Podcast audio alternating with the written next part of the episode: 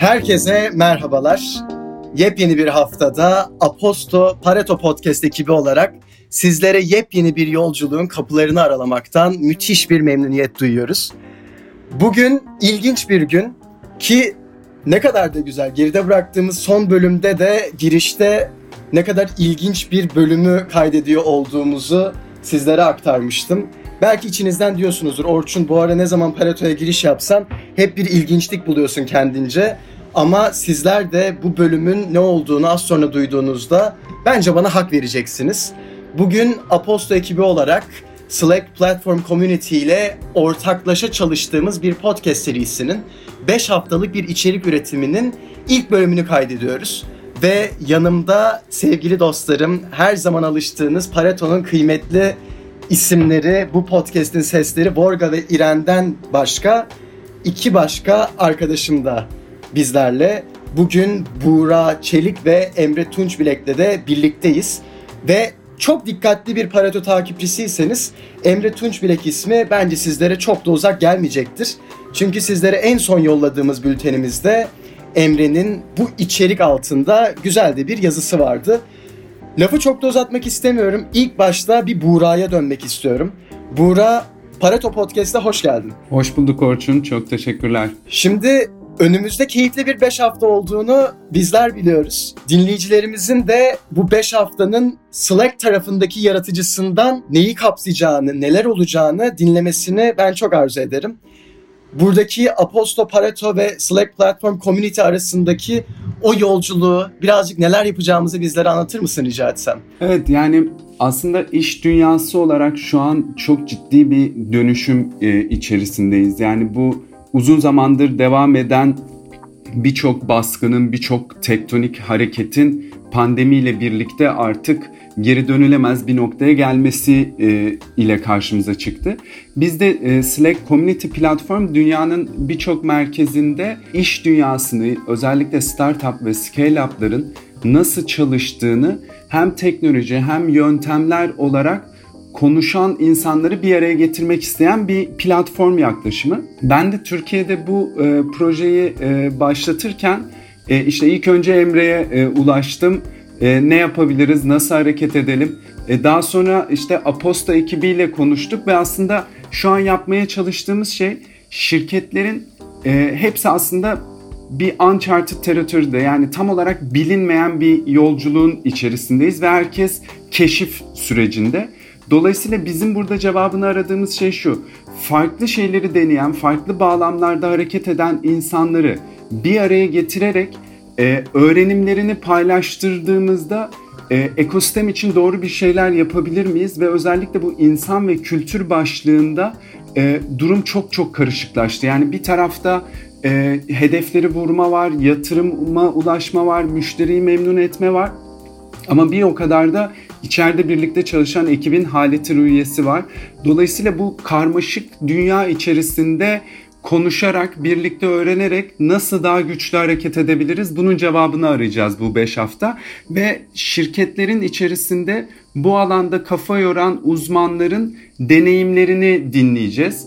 Ee, bir yandan da bir mini anket yapıyoruz. Böyle 5 dakikalık bir anket. Çok büyük bir research değil ama orada da biraz e, aslında e, ortamı anlamlandırmaya çalışıyoruz. Dolayısıyla işte Pareto'da yazılarımız çıkacak. Bunun gibi podcast yayınlarımız olacak. Bir de bir mini anketle e, devam edeceğiz. En sonunda da bir e, panel yapmak istiyoruz. O panelde de işte birbirimizi duyalım, görelim. E, dünyada artık çok önemli bir uzmanlık haline gelen bu şirket kültürü, insan ve kültür başlığında e, uzmanların bir araya geldiği, konuştuğu birlikte öğrendiği bir topluluk kurma niyetindeyiz. Valla ağzına sağlık. Bence çok güzel anlattın. O zaman bu yolculuğa başlangıcı vermek adına bu serideki ilk konuğumuza ben dönmek istiyorum.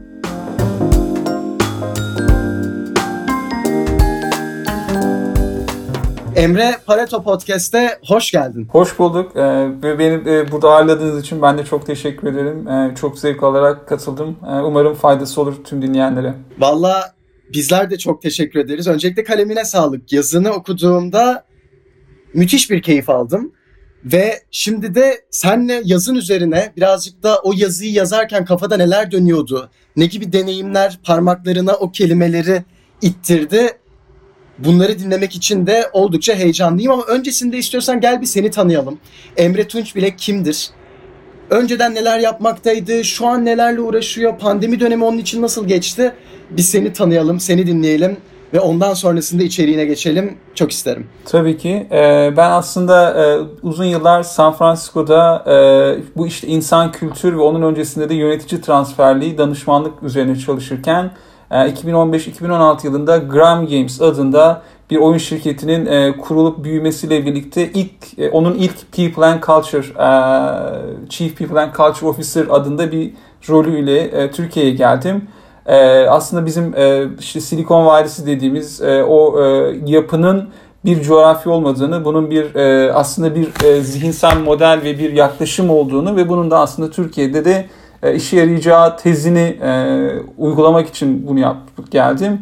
Gram Games ile devam ettik. E, başarılı oldu. E, daha sonra Zynga tarafından bir exit oldu orada.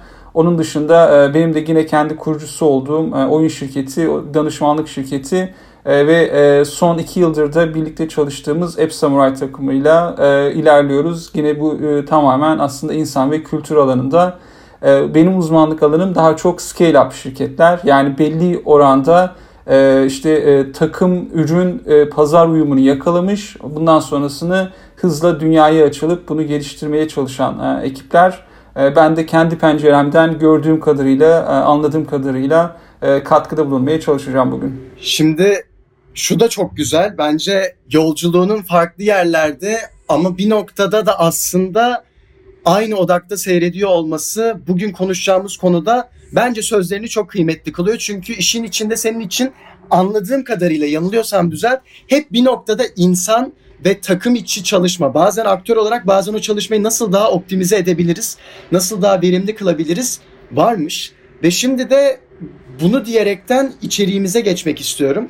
Geride bıraktığımız hafta senin kaleminden Pareto Bülteni'nde Elveda Takım Çalışması isminde bir yazını yayınlamış bulunduk. Ve dinleyicilerimiz de eminim ki okumuşlardır. Okumadıysanız öncesinde bir mail kutunuza gitmenizi çok öneririm. Bölümü dinlerken yazıya dosyada bir göz atıyor olmanız eminim ki bütünler bir etki yaratacaktır. Emre şunu merak ediyorum. Şimdi takım çalışması kulağa aslında bence hiçbir zaman çok da kötü gelmeyen bir şeydi. Yani böyle takım çalışması bir yerde varsa bence çoğumuz aa tamam ben takım çalışmasının olduğu yerde çalışmayı daha çok isterim. Takım çalışmasının verimi arttırdığına inanıyorum gibi düşüncelerle yakın hissediyoruz kendimizi. Lakin sen takım çalışmasını birden takım sporu gibi bir kavramla karşı karşıya bıraktığında yazıyı bitirdiğimde ben şunu fark ettim. Ya dedim Orçun takım çalışması aslında belki de bu ilginç ve karışık dünyada, kaosun hüküm sürdüğü dünyada o kadar da en iyi opsiyon değilmiş.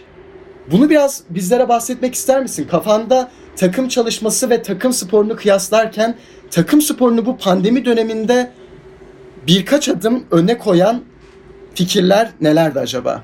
Tabii yani burada aslında e, öncelikle neden takım çalışmasının e, ele aldık buradan başlayayım. E, biz hiçbirimiz tek başına çalışmıyoruz. E, bizi özellikle pandemi süreci biraz daha izolasyona itmiş olsa da bu hiçbir şekilde tek başına çalıştığımız anlamına gelmez. Biz her zaman e, zaten insan sosyal bir varlık çalışırken de öyleyiz. E, ekip arkadaşlarımızla bir grup içerisinde çalışmak zorundayız.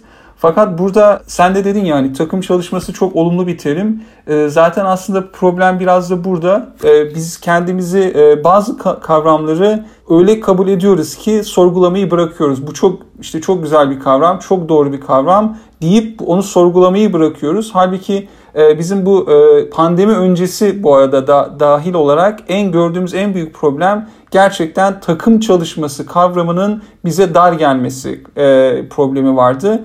E, ve o yüzden de burada hepimiz aslında bu kavramları tekrar tekrar dönüp özüne dönüp sorgulamak zorundayız.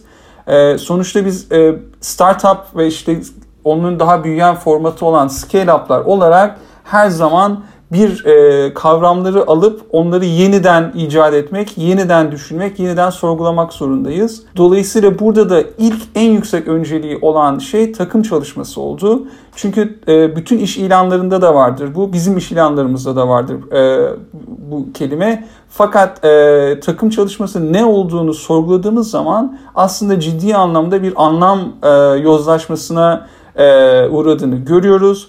E, böyle beyinlerde şimşekler çakan bir kelime değil. Herkesin işte Aa, bu da çok güzelmiş deyip üzerinde düşünmeden devam ettiği, geçtiği bir kavram olduğunu görüyoruz. Halbuki e, özellikle içinde bulunduğumuz dönemlerde ki burada şunu da belirtmek lazım. Startup ve scale-up'lar için zaten kriz e, hayatın normali.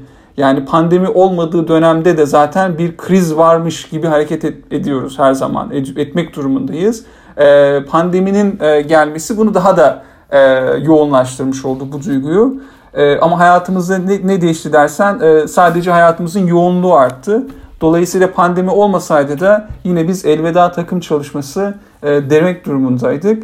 E, burada e, yaklaşımımızın veya sorgulamamızın özünde hep e, bir sorun varsa bu sorunun ilacı soru sormaktır diye yaklaşıyoruz. Özellikle farklı uzmanlık alanlarına sahip. Yani e, işte bir yazılım departmanı, bir muhasebe departmanında çalışan insanlar değil ama çok farklı uzmanlık alanlarına sahip insanların bir araya gelip bir şeyler üretmesini istiyorsak, bu üretimin işte dünya standartlarında olup rekabet edebilmesini istiyorsak e, oturup hep birlikte bu takım çalışmasından ne bekliyoruz, takımdan ne bekliyoruz, e, ekip arkadaşlarımızdan ne bekliyoruzu e, bir sorgulama ihtiyacı hissettik. O yüzden böyle bir e, yazıyla başladık. Burada şimdi bir Vorga ve İren'e dönmek istiyorum. Çünkü Emre'nin yazısını okurken de çokça hissetmiştim. Şimdi Emre'yi dinlediğimde daha da hissediyorum bunu.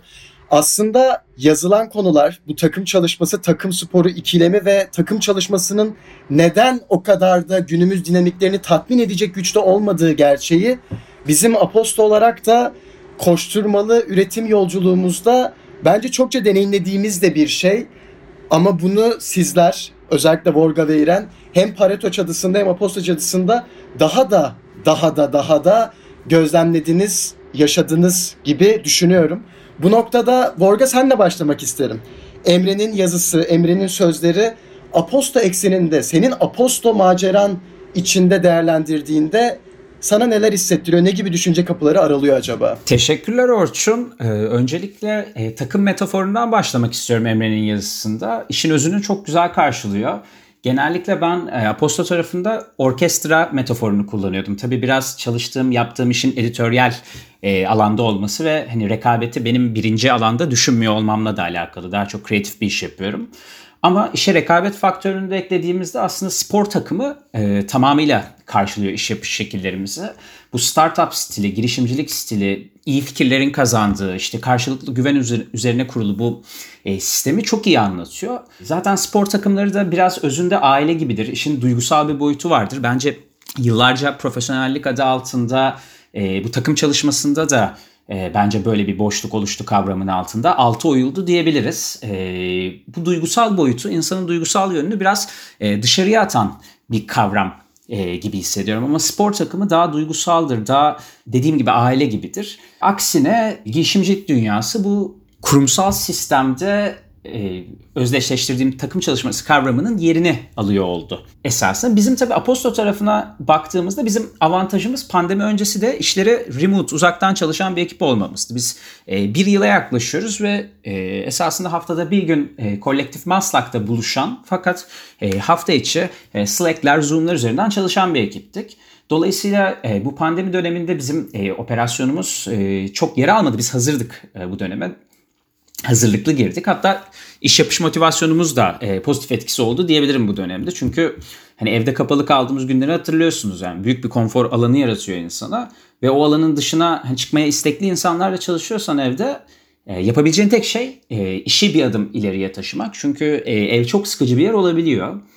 Ee, yani e, bizim de tecrübelerimiz açıkçası bu dönemde böyleydi. Bir takım gibi olduk. İşe duygusal da yaklaştık. Hani yeri geldiğinde bir profesyonellik gösterdik ama e, birbirimize karşı güvenimiz, birbirimizi kollamamız, desteklememiz e, ve hepimizin esasında içinde kendimizi gerçekleştirmek istediğimiz e, ve bir diğerinin elinden tutmamız buradaki e, en büyük etken oldu diyebilirim. Bizim tecrübemiz böyleydi. Orada en son kullandığın kendini gerçekleştirme tabiri beni gerçekten gönlümden vuruyor. Kimden duysam. Çünkü işin en ucunda birey olarak kendini gerçekleştirmeye kendini adamış insanlar takım olduğunda sanki güzellikler, o zaman başarılar, fırsatlar ardı ardısı gelmeden birbirini kovalıyor gibi hissediyorum. İren, burada sana da gelmek isterim. Aynı deneyimi Vorga ile birlikte farklı departmanlarda bazı zamanlarda, bazı zamanlarda farklı rollerde sen de geride bıraktığımız bir sene içinde neredeyse her gün yaşayan kişilerden bir tanesisin. Bu takım çalışması, takım sporu karşılaştırması, Emre'nin dedikleri bu eksende neler düşünüyorsun? Bizimle paylaşır mısın? Teşekkürler Orçun. Ee, Vorga aslında az önce çok güzel bahsetti. Aposto'da son bir yıl nasıl geçtiğinden, bizim nasıl bir e, çalışma kültüründen geldiğimizden ve pandeminin bu dönemde e, bizim üstümüzde, bizim takımımız üstünde olan etkilerinden.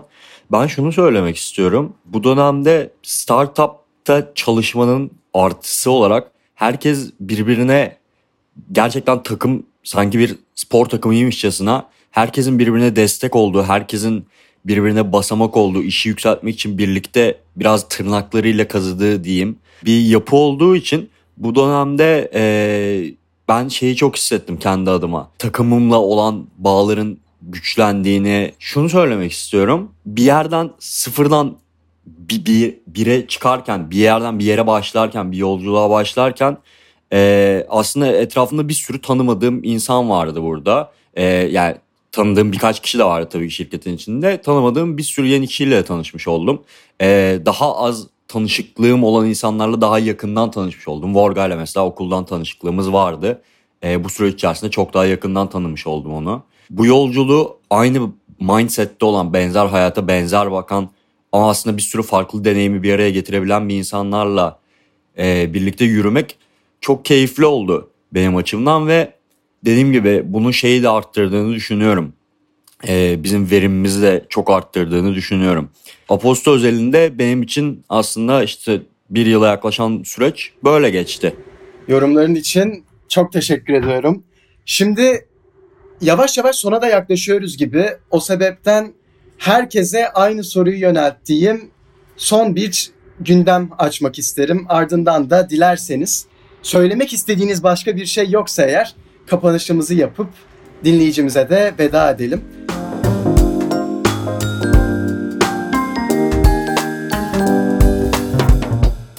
Bugün Emre'nin vasıtasıyla ve tabii ki de Aposto ve Slack ortaklığının da aracılığıyla aslında hem pandemi dönemi süresince hem de pandemi dönemi evvelinde ve mutlaka sonrasında değişime tabi tutulan yani değişime tabi tutulan lafı birazcık böyle havada kalıyor gibi hissediyorum ama bu İngilizce'de tam çeviremediğimiz o bir bir şeyi böyle rahatsız etmek, bir orada bir distortion halinin olduğu takım çalışması kavramının üzerine gittik.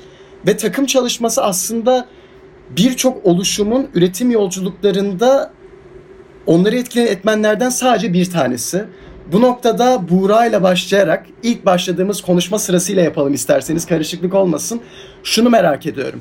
Buradaki herkes gerek kendi işleri gereği gerekse civarda gördüklerine olan ilgisi ve sohbetleri gereği üretmeyi seven insanları dinliyorlar. Onları izliyorlar, değerlendiriyorlar, takip ediyorlar ve o yolculuktaki elementlerin de 3 aşağı 5 yukarı kendi fikirlerince farkındalar.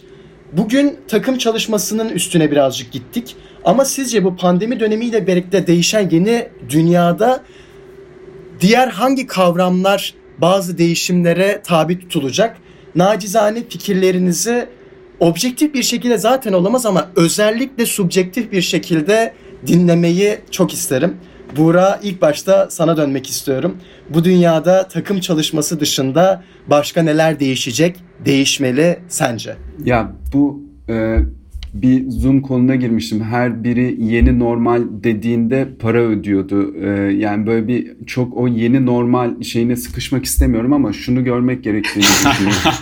şunu görmek gerektiğini düşünüyorum. Yani e, bir e, bir startup kurucusu, girişimci gözünden baktığınızda işte Emre'nin dediği gibi zaten hep bir kriz hali var.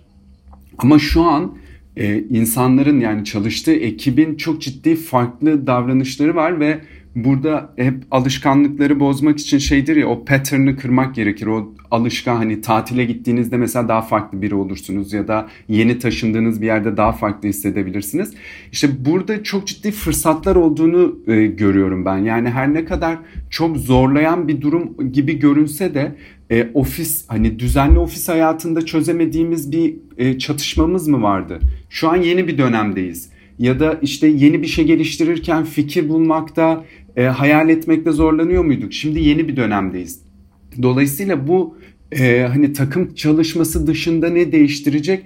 Aslında tüm iş yapış biçimlerimizi yeniden tanımlayabileceğimiz bir yere geliyoruz. Yani koskoca holdingler uzaktan çalışmaya başlıyorlar. E, işte birçok şirket şu an Türkiye'de de ofise geri dönmemeye e, karar veriyor.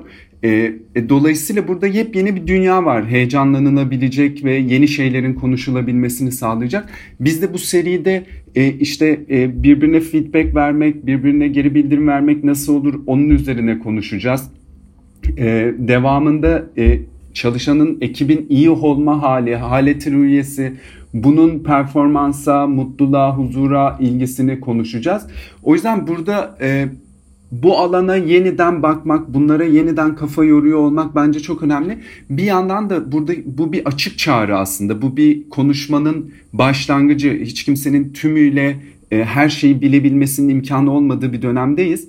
E, oradaki o fil metaforu gibi aslında gör, yani körler herkes bir yerinden tutuyor filin e, ve aslında birbirimize ne gördüğümüzü anlatırsak gerçekten büyük resmi göreceğiz ve Türkiye'nin de belki ekosistem anlamında bir rekabetçilikten bahsedebilmek ne kadar iyi çalışan takımlar olduğumuza bağlı olacak. Yani e, dünyada da startupların batma sebeplerine baktığımızda e, mesela e, kurucular arasındaki çatışma bir numarada geliyor.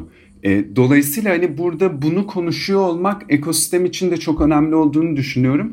E, bu bir açık çağrı. Bu alanda kafa yoran herkesi bu konuşmaya davet ediyoruz. Valla güzel bir davet oldu. Emre tekrardan sana dönmek isterim. Özellikle şunun da altını çizerek senden cevabı bekliyorum. Farklı coğrafyada da, farklı coğrafyalarda daha dinamik kültürlerin çatıştığı takımlarda da bu resmi görme fırsatına erişmiş bir kişi olarak sen yeni dünyada başka hangi kavramların takım çalışması gibi değişeceğini, değişmek durumunda olduğunu düşünüyorsun acaba? Ee, ne değişmeyecek ki diye başlayayım ben de. Ee, çok klasik olacak ama gerçekten e, her şey ama her şey değişmek zorunda. Burada e, Buğra'nın söylediklerine ben de katılıyorum. Feedback alıp verebilmek, yorum almak ve doğru yorum verebilmek çok önemli bir konu. E, özellikle e, farklı kültürlerde, farklı e, işte zaman bölgelerinde yaşayan insanların e, farklı konular üzerinde birbirlerine feedback alıp vermesi daha da zor. Ama hepimiz bunu yapmak zorundayız. E, onun dışında e, bizim en azından şu an üzerinde çalıştığımız bir zaman yönetimi mefhumu var. Çok önemli çünkü beden işçisi olduğumuz dönemde ki bugüne kadar aslında birçok e, işin e, tasarımı gereği birçok şey beden işçiliği üzerine kurulmuş. Ofise gidip gelmek bile aslında bir nevi beden işçiliği döneminden kalan bir alışkanlık. Şimdi bunun ev bir şekilde evrimleşip gerçekten beyin işçisi birçoğumuz için özellikle startuplar için ya da bir beyin ve bedenin birlikte çalıştığı bir hale gelmesi lazım. Bedeni hareket ettirmeden dinlendirmek mümkün ama beynimiz için bunu yapmak çok zor. Burada çok farklı yöntemler var, meditasyon uygulamaları var, işte değişik yaklaşımlar var. Bunların hepsini daha iyi anlamak zorundayız ama oturup zaman yönetimi dediğimiz şey nedir? Zaman nedir? Ben işte üret yani çalışıyor muyum, üretiyor muyum? Bir kere bu soruyu herkesin kendine sorması lazım. Eğer çalışıyorsam ürettiğim nasıl üretken olabilirim? Nasıl üretir hale gelebilirim? Bunu düşünmemiz lazım. Çünkü ikisi aynı şey demek değil. Birçok çalışan şu anda aslında kendini üretken hissetmiyor maalesef. Bu da bir ciddi problem. Bunun dışında yine çok önemli bir konu hedef.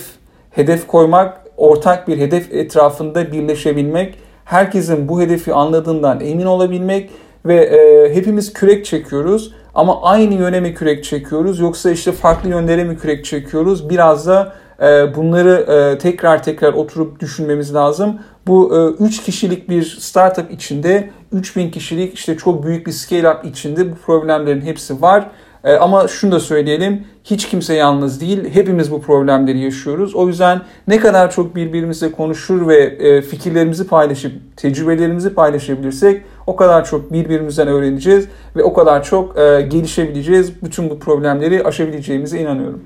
Borga bir de seni dinleyelim. Tabii ya yani çok güzel zaten e, açıklamalar geldi. E, ben de ve başka bir kavramdan söz etmek istiyorum. Aslında bu sürecin liderlik dediğimiz kavrama olan e, etkisi takım çalışmasında e, takımların belli alanlarda liderleri vardır. E, bu kavramın değiştiğini e, gitgide gözlemlemeye başladım. Tek bir tiplemeye sığdırmak kolay değil bunu ama yeni normal de demek istemiyorum. Bu kelimeyi e, Pareto Podcast'ten esasında mimlemiştik ama e, bu proje kapsamında kullanayım. E, yeni normal, yeni şartlar e, çalışma sistemlerimizde liderlerin ortak özellikleri de yok değil esasında. Öncelikle artık hani otoritenin e, kişiler üzerinde kurulmaması gerektiği, bu yapılan iş üzerinde task based bir otorite kurulacağını kendimize hatırlatmalıyız. Yani işin bir patronu olabilir ancak çalışanların patronu e, sıfatının e, bu takım çalışması e, zamanından kaldığı ama e, spor metaforu kullandığımızda bunun e, yapılan işe zarar verdiğini e, düşünüyorum şahsen. E, keza bu iletişim ve aradaki kullanılan dilin e, bürokratikleşmesi de aynı şekilde takım çalışmasına zarar veriyor. İşte Büyük İskender'den e, başlasak e, yakın zamanda Last Dance'ı e, izledim. Michael Jordan'a geleyim. Yani takım sporu e, metaforundan biraz e, en sevdiğim basketbolcu olduğu için MC'ye geçtim direkt. Yani bu liderlerin esasında geri kalan takım e, arkadaşlarından daha fazla çalıştığı, herkesi bir adım öteye nasıl taşıyacaklarını düşündükleri, yani bir anlamda esasında ekiplerine hizmet ettikleri senaryolarda başarılı bir spor takımı oluşuyor izlenimi var bende. Yani genellikle biz motive eden işte girişimci, siyasiler, işte takım koçları bu konuşmalara çok alıştık. E, hitabet de çok önemlidir. E, fakat bu dönemde işte arkası aksiyonla tamamlanmayan hitabetin uzun vadede iş yapmadığını görmüş olduk. Bence biraz da bu değişecek. Daha fazla aksiyon olan, e, bunu tabii ki hitabetle destekleyen ama asıl sözü aksiyonlarıyla konuşacak olan liderlerin yılları olacağını inanıyorum 2020'lerin. İren son sözler için sana dönüyoruz. Tabii. Ee, ya ben de şöyle düşünüyorum. Bu dönemde e, bütün çalışma alışkanlıklarımızın yani çalışma düzenimizin baştan sona değişmiş olmasıyla e, aslında çalışanların biraz daha zamanlarında verimli yönetmesiyle Emre'nin söylediği şekilde doğru zaman yönetimiyle birlikte kendilerine daha fazla zaman, daha fazla alan bulabileceğini, bununla çalışanların kişisel gelişimlerini olumlu etkileyeceğini ve motivasyonlarını arttırabileceğini düşünüyorum. Yani insanların evde kaldığı dönemde işte işlerini yaptıktan sonra yani en basitinden hiçbir şey değilse bile şey için konuşayım. Büyük şehirlerde çalışan insanlar için düşünelim mesela. Biz, bir, en az bir saat sabah, bir saat akşam, iki saat commute var. iki saatlik ekstra bir süre kazanıyorsun evde kaldığında. Bunu düşündüğün zaman bu artı zamanları bir araya getirdiğin zaman yapabileceğin bir sürü yeni şeyi keşfediyorsun. Bir yandan aslında keşfetmek zorunda da kaldık. Zira eve tıkılı kalmak da oldukça sıkıcı bir şey. Sürekli yaptığımız şeyleri tekrar tekrar yapıyor olmak da bir yere kadar oluyor. E, o yüzden insanlar aslında kendileriyle ilgili yeni şeyler keşfetmeye başladılar. Yeni hobiler keşfetmeye başladılar belki ve bu uzun vadede belki kısa vadede etkilerini göstermese bile uzun vadede e, work from home ya da en azından kısmi work from home bir çalışmanın yeni normu olduğu zaman bu şekilde çalışan verimliliğini ve mutluluğunu arttırabileceğini düşünüyorum ben. Vallahi arkadaşlar ağzınıza sağlık. Geldik sona. Her birinizin yorumları, düşünceleri, paylaştığı çok kıymetli aktarımlar mevcut bence. Eminim ki de ve tabii üstüne de umuyorum ki dinleyicimize de geçmiştir bu. Ben her birinize dinleyicilerimiz nezdinde teşekkür etmek isterim. Pareto Podcast'in yeni bir yolculuğuna çıktığımızı bu bölümün başında söylemiştim zaten. Önümüzdeki haftalar içerisinde Slack Community Platform'la sizlere getireceğimiz farklı hikayeler, farklı tartışma konuları mevcut. Bu bölümde, diğer bölümlerde de zaten göreceksiniz. Buğra bizlerleydi. Her daim olduğu gibi Vorga ve İren Aposto Pareto Podcast'in mikrofonun diğer ucundaki isimleriydi. Ve bu bölüme özel konuğumuz da Emre Tunç Bilek idi. Her birinize çok teşekkür ediyorum. Ve tabii ki dinleyicilerimize de şurada şunu eklemeden bölümü bitirmek istemiyorum. Gördüğünüz üzere yeni bir şey deniyoruz ve ilk bölümünde günahı olmaz demek istiyorum. Şunları daha yapabilirsiniz. Önümüzdeki haftalarda şunu şunun üstüne koyun, şunu daha geliştirin. Şunları daha çok dinlemek isteriz dediğiniz ne varsa her daim geri bildirimlerinize açık olduğumuzu da buradan tekrar belirtmiş olayım. Gelecek bölümlerde görüşene kadar kendinize iyi bakmanızı diliyorum. Mutlu günler yaşamayı eksik etmeyin. Hoşçakalın. Hoşçakalın. Hoşçakalın. Görüşmek üzere gelecek hafta.